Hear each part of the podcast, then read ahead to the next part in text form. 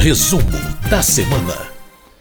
Muito bem, toda semana nós fazemos um panorama do que aconteceu na Câmara dos Deputados, principalmente no plenário, mas também em algumas comissões e outras discussões dos parlamentares aqui no Congresso Nacional. E quem traz para a gente essas informações é a jornalista Ana Raquel Macedo, editora-chefe da Rádio Câmara. Oi, Ana, tudo bem? Tudo bom, Márcia Aquilissardi, como vai? Tudo, tudo certinho. Bom, essa semana aconteceu como eu gosto, né, Raquel Macedo? Não é? Todos nós. Não é? Exatamente. Muita votação, muita discussão. É, a gente pode começar pelas medidas provisórias e projetos que foram aprovados no plenário da Câmara? Podemos sim, Márcio. Acho importante a gente falar, né? A gente vem nessas em debates intensos no plenário da Câmara e também votações. Foi uma semana muito de muita atividade aqui na casa. Essas medidas provisórias aprovadas, Márcio, elas já vinham sendo discutidas há um tempo. Uma delas é a medida provisória 1147, que ela renova o PERS, que é o Programa Emergencial do Setor de Eventos, um programa que foi criado ali durante a pandemia da Covid-19, justamente para atender esse setor de eventos, hotéis, turismo, e aí agora ele vem renovado por essa medida provisória. Mas o relator da MP, o deputado José Guimarães, do PT do Ceará, ele incorporou a essa medida provisória 1147 o texto de outras três medidas provisórias que estão em discussão aqui na casa, tanto na Câmara e também no Senado, no Congresso, portanto, e que elas corriam risco de perder a validade sem ser votadas. Então, houve ali a incorporação de assuntos a essa medida provisória de renovação do programa do setor de eventos, emergencial do setor de eventos. E aí, esse texto que foi aprovado pelos deputados essa semana, ele traz algumas questões além dessa renovação. Por exemplo, ele zera a alíquota de PIS e COFINS para empresas aéreas, ele aumenta de 4% para 5% os recursos que o Sistema S deve passar ao SEBRAE, que é o serviço ali né, de apoio, é, na verdade, é, o, o, né, o serviço de apoio às empresas. Na verdade, não. Eu, aqui tem um erro, não é o Sebrae, não, Márcio, foi a Embratur. Eu me confundi aqui porque a gente teve uma medida provisória essa semana na Câmara, uma medida provisória, não, uma audiência pública essa semana na Câmara falando do Sebrae. Mas, na verdade, foi para a Embratur. Então, essa medida provisória aprovada, corrigindo aqui, ela aumenta os recursos né, de transferência de 4% para 5% do Sistema S para a Embratur, que é a empresa que cuida da promoção do Brasil no exterior, da questão do turismo. Também o texto aprovado, ele até 2023, ele zera a alíquota de PIS e COFINS para GLP, biodiesel e óleo diesel. Ele reabre o programa de parcelamento de dívidas das santas casas e hospitais filantrópicos. Então, quer dizer, depois de uma ampla negociação, essa medida provisória ela foi aprovada com mudanças em relação ao texto original, portanto, ampliando para além dessa questão da renovação do programa de apoio emergencial ao setor de eventos. Outra medida provisória aprovada nessa semana pelos deputados, ela prevê a, a dispensa de exame toxicológico para as categorias de motoristas C, D e E. É a medida provisória 1153, ela foi relatada pelo deputado Hugo Mota, do Republicanos da Paraíba, e essa medida provisória, então, ela foi aprovada pelos deputados com mudanças em relação ao texto original. O texto original que veio no ano passado, ainda do governo anterior, previa que houvesse essa dispensa do exame toxicológico até julho de 2025, portanto, o relator diminui para julho desse ano, mas também prevendo que o CONTRAN que é, é, o Conselho ali é, Nacional de Trânsito ele possa ter uma nova regulamentação sobre essa questão do exame toxicológico até a partir de 2024. Por que que tá como é, é, por que, que tem essa mudança e essa dispensa até julho de 2023 então, em relação a esse exame, Márcio? É por conta da pandemia. Houve ali uma dificuldade dos motoristas profissionais dessas categorias C, D e E em fazer esse exame toxicológico, né, para manutenção das suas é, é, permissões de direção das suas carteiras de motorista. Então, agora fica até julho de 2023, julho desse ano, essa dispensa. Também essa medida provisória, ela traz outras questões desse texto aprovado, como, por exemplo, a possibilidade de desconto de 60% de multas quando o motorista admite ali que houve a infração de trânsito. Também eh, foi aprovada a possibilidade de os caminhoneiros autônomos e cooperativas de transporte poderem contratar seguros de sua preferência na hora ali de levar as mercadorias, as cargas Hoje acaba que as empresas contratantes, muitas vezes, segundo alegaram os deputados em plenário, determinam qual seria o seguro e por essa possibilidade tão aprovada nessa semana pelos deputados e deputadas, fica a, a cargo ali dos caminhoneiros autônomos e também das cooperativas a possibilidade de contratar seguros de sua preferência. Além dessas duas medidas provisórias, os deputados aprovaram um projeto de lei complementar, que era uma demanda já dos prefeitos de todo o país, inclusive da Marcha em Defesa dos Municípios, que aconteceu há algumas semanas aqui em Brasília, que é o projeto PLP 139, que ele concede um prazo de 10 anos para que haja ali a readequação das transferências do Fundo de Participação dos Municípios conforme a população dessas cidades apurada pelo censo de 2022.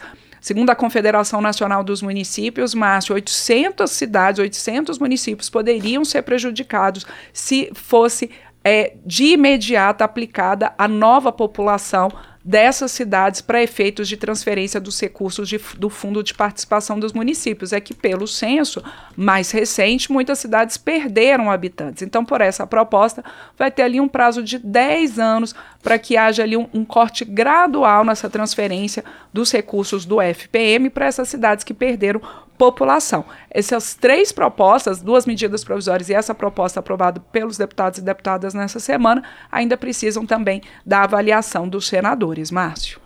Bom, e da Câmara a gente vai para o Congresso, porque deputados e senadores aprovaram recursos importantes, principalmente para garantir esse ano o piso nacional dos profissionais da enfermagem, mas também foram votados outros créditos, não é? Isso mesmo. Nessa sessão do Congresso que aconteceu nessa semana aqui em Brasília, o, esse, é, como acontece, alguns assuntos específicos que eles precisam eh, ser votados numa sessão conjunta de deputados e senadores, são as sessões do Congresso. Entre esses assuntos estão justamente os projetos de crédito extraordinário, que são remanejamentos dos recursos do orçamento foram aprovados vários desses projetos, totalizando ali mais de 90 bilhões de reais em remanejamento de recursos inclusive um projeto prevendo 7,3 bilhões de reais para o Ministério da Saúde fazer exatamente essa complementação a estados, municípios e hospitais privados que prestam serviços ao SUS, o Sistema Único de Saúde, complementação para possibilitar o pagamento do piso da enfermagem. A gente lembra que a lei que prevê o piso da enfermagem está atualmente suspensa pelo Supremo Tribunal Federal exatamente para que sejam encontrados recursos para o pagamento desse piso. Então, esse projeto de remanejamento prevê essa complementação da União para estados, municípios e hospitais privados que prestem serviços ao SUS. O, o piso da enfermagem que foi aprovado por lei, também uma emenda constitucional prevendo de onde virão esses recursos vindos a partir de superávit de fundos públicos e prevê então de R$ 2.375 para auxiliares até R$ 4.750 para enfermeiros e enfermeiras como piso. A expectativa agora da categoria, né, enfermeiros e profissionais da enfermagem de todo o país e também parteiras, é que com essa indicação de recursos, então o Supremo possa permitir né, a entrada em vigor dessa lei. Também foram aprovados remanejamentos de recursos e recursos Uh, para o pagamento do Bolsa Família esse ano e as complementações por famílias. É, também para o reajuste dos servidores do Executivo Federal, né, uh, também para pagamento a partir de maio, e ainda recursos para o Ministério da Ciência e Tecnologia, para o Fundo Nacional de Desenvolvimento Científico e Tecnológico, o FNDCT, e aí são recursos para pesquisa. Márcio, nessa sessão do Congresso não foi apenas decidida essa questão dos créditos orçamentários, também foram votados vetos. Né? O presidente da República ele pode vetar projetos ou partes de projetos aprovados por, deputados e senadoras, mas a palavra final é do Congresso, se mantém ou não o veto do presidente da República a diferentes leis. Nessa sessão do Congresso dessa semana, houve um acordo é, de partidos do governo, de oposição, para a derrubada de dois vetos. Um deles reabre o prazo é, de dedução do imposto de renda para doações feitas para programas de atendimento a pessoas com câncer e também pessoas com deficiência, e o outro veto derrubado, ele é, permite que é, os servidores públicos possam comprometer até 45% dos seus rendimentos em empréstimos consignados. Era 40%, fica 45% com a derrubada desse veto, Márcio. Bom, e além dessas questões é, no, no Congresso Nacional, com a votação de créditos e análise de vetos, tanto no Congresso quanto especificamente aqui na Câmara, a gente teve uma comissão parlamentar mista de inquérito criada e três é, comissões apenas da Câmara criadas. Quais são os temas dessas comissões, Ana? São temas bem diversos, Márcio. No caso da Comissão Parlamentar Mista de Inquérito, que é uma CPMI, como a gente diz aqui, e que ela tem, portanto, a participação de deputados e de senadores, vão ser investigados os atos golpistas do dia 8 de janeiro, aquele dia em que os prédios aqui da esplanada dos ministérios, tanto a sede dos, a sede dos três poderes, foram depredados.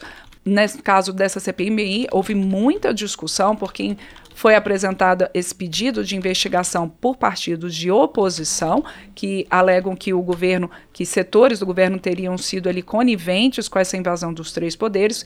O governo resistia porque acredita, né, alguns líderes falavam que CPMIs às vezes comprometem a votação de pautas no Congresso que são é, importantes para a população, como a questão de geração de emprego, de renda, questões econômicas, a própria reforma tributária. No entanto, Márcio, nos últimos dias, os governistas passaram a apoiar também a criação dessa CPMI sobre o 8 de janeiro, para que seja apurado é, todo o caso e também depois a divulgação de imagens pela imprensa do então é, ministro do Gabinete de Segurança Institucional, general Gonçalves Dias, em filmagens ali durante a invasão do Palácio do Planalto no dia 8 de janeiro, ali junto com um, esses. É, manifestantes, essas pessoas que entraram e depredaram ali ao Palácio do Planalto e outras, e a sede dos três poderes também, o Supremo e aqui no Congresso Nacional. O governo diz que ali é, é, preciso investigar, que teria havido ali uma edição dessas imagens. De toda forma, foi nomeado um ministro interino do GSI, o Ricardo Capelli, que tem promovido ali trocas no Gabinete de Segurança Institucional. É, inclusive, o ministro interino Capelli foi convocado, a aprovação nessa semana na Câmara pela Comissão de Segurança Pública e Combate ao Crime Organizado, da convocação do ministro Capelli. Então, deve vir aos próximos dias aqui até a, a Comissão de Segurança da Câmara explicar também essas mudanças recentes no GSI. De toda forma, Márcio, fica criada a CPMI sobre o 8 de janeiro. Ainda não há data de instalação da comissão, ela foi criada, quer dizer, o presidente do Senado e do Congresso, o senador Rodrigo Pacheco, leu a criação da CPMI nessa sessão do Congresso que aconteceu nessa semana, e agora, então, os líderes partidários têm que indicar os integrantes dessa comissão que vai investigar o 8 de janeiro. Aqui na Câmara também foram criadas, então, três é, comissões, como você mesmo disse, só com deputados, e aí são três CPIs, uma para investigar o Movimento dos Trabalhadores Rurais Sem Terra, o MST, outra para investigar fraudes contábeis nas lojas americanas e ainda uma terceira para investigar a manipulação de partidas esportivas. Essas três CPIs criadas aqui no âmbito da Câmara também ainda não tem data para instalação, o momento agora é de indicação dos líderes partidários para saber quem vai compor essas comissões de inquérito. Bom, nessas comissões, principalmente a dos atos antidemocráticos e também a do MST geraram muita divergência, muita discussão. Mas o assunto que mais teve debate aqui na Câmara foi o projeto de combate às notícias falsas, não é? Que já está com agora com uma urgência para tramitação aprovada, não é? Sim, Márcio, esse foi o assunto de talvez maior discussão ali na Câmara nessa semana, o chamado projeto de combate às fake news ou notícias falsas, mas que o nome mesmo ali da proposta vai ser para a criação da Lei Brasileira, Lei Brasileira de Liberdade, Responsabilidade e Transparência na Internet. O relator dessa proposta, o deputado Orlando Silva, do PCdoB de São Paulo, ele inclusive na noite dessa quinta-feira, ele formalizou um parecer preliminar é, já dessas discussões que aconteceram nos últimos dias, em conversas com líderes partidários, e esse parecer preliminar, que então vai ser colocado em votação a, a, na próxima terça-feira, Claro que até lá o relator Orlando Silva continua conversando com os deputados, porque, como você mesmo disse, Márcio, é um assunto polêmico e que divide os deputados, divide a Câmara. Foi aprovada urgência dessa proposta nessa semana, o que significa que ela pode ser votada diretamente pelo plenário, sem necessidade de passar por comissões da Casa. Mas ainda está discussão em aberto e muita conversa. Em linhas gerais, essa lei brasileira de liberdade, responsabilidade e transparência na internet, segundo o parecer preliminar do deputado Orlando Silva, vai prever uma série de obrigações a serem seguidas pelas empresas que comandam as redes sociais, os serviços de mensageria e também serviços de busca na internet, para que elas sejam chamadas à responsabilidade e, inclusive, retirada regras para retirada de conteúdo considerado criminoso ou de ódio. Ah, também é, se prevê ali que os provedores eles têm um dever de cuidar desse conteúdo publicado, criar mecanismos mecanismos para denúncia de conteúdo ilegal, ter transparência nas suas regras do, dos conteúdos que são retirados ou que são mantidos, quer dizer que os usuários consigam entender quais são as regras para a retirada desses conteúdos. Eles também devem remunerar empresas jornalísticas e conteúdo protegido por direitos autorais. as contas governamentais por essa parecer preliminar também vão ter regras próprias e específicas, inclusive estendendo para essas contas nas redes sociais, Márcio, questões como a imunidade parlamentar.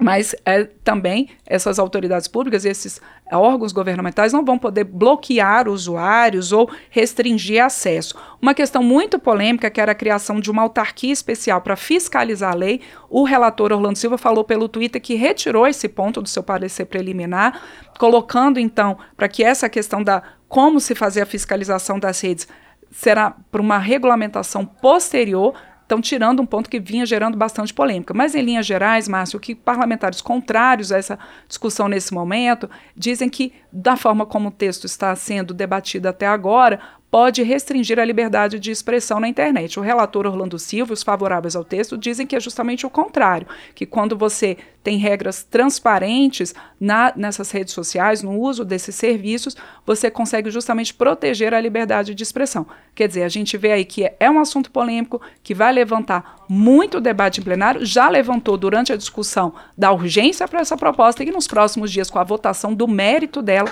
a gente vai ter certamente muito debate, muitos argumentos sendo colocados por deputados e deputadas em plenário. Muito bem, e como sempre, a gente vai continuar acompanhando essas discussões e também, ao longo desses próximos meses, esses, esses debates nas comissões parlamentares de inquérito. Por enquanto, Ana, eu agradeço a você mais uma vez, desejo a você e a todo mundo que está ouvindo a gente um bom final de semana e um bom feriado, não é? Isso mesmo, Márcio Aquilissardi. Obrigada a você, obrigada a quem acompanha a gente ao vivo aqui no resumo da semana na rádio, Câmara, pela rede legislativa de rádio, também pelo YouTube, e depois quem acompanha a gente em podcast, seja nos nossos podcasts da Rádio Câmara ou também pelas nossas emissoras parceiras em todo o país, como a Rádio Web Gratidão de Camaragibe, Pernambuco. Muito bem, esta foi a jornalista Ana Raquel Macedo, editora-chefe da Rádio Câmara, aqui no quadro Resumo da Semana.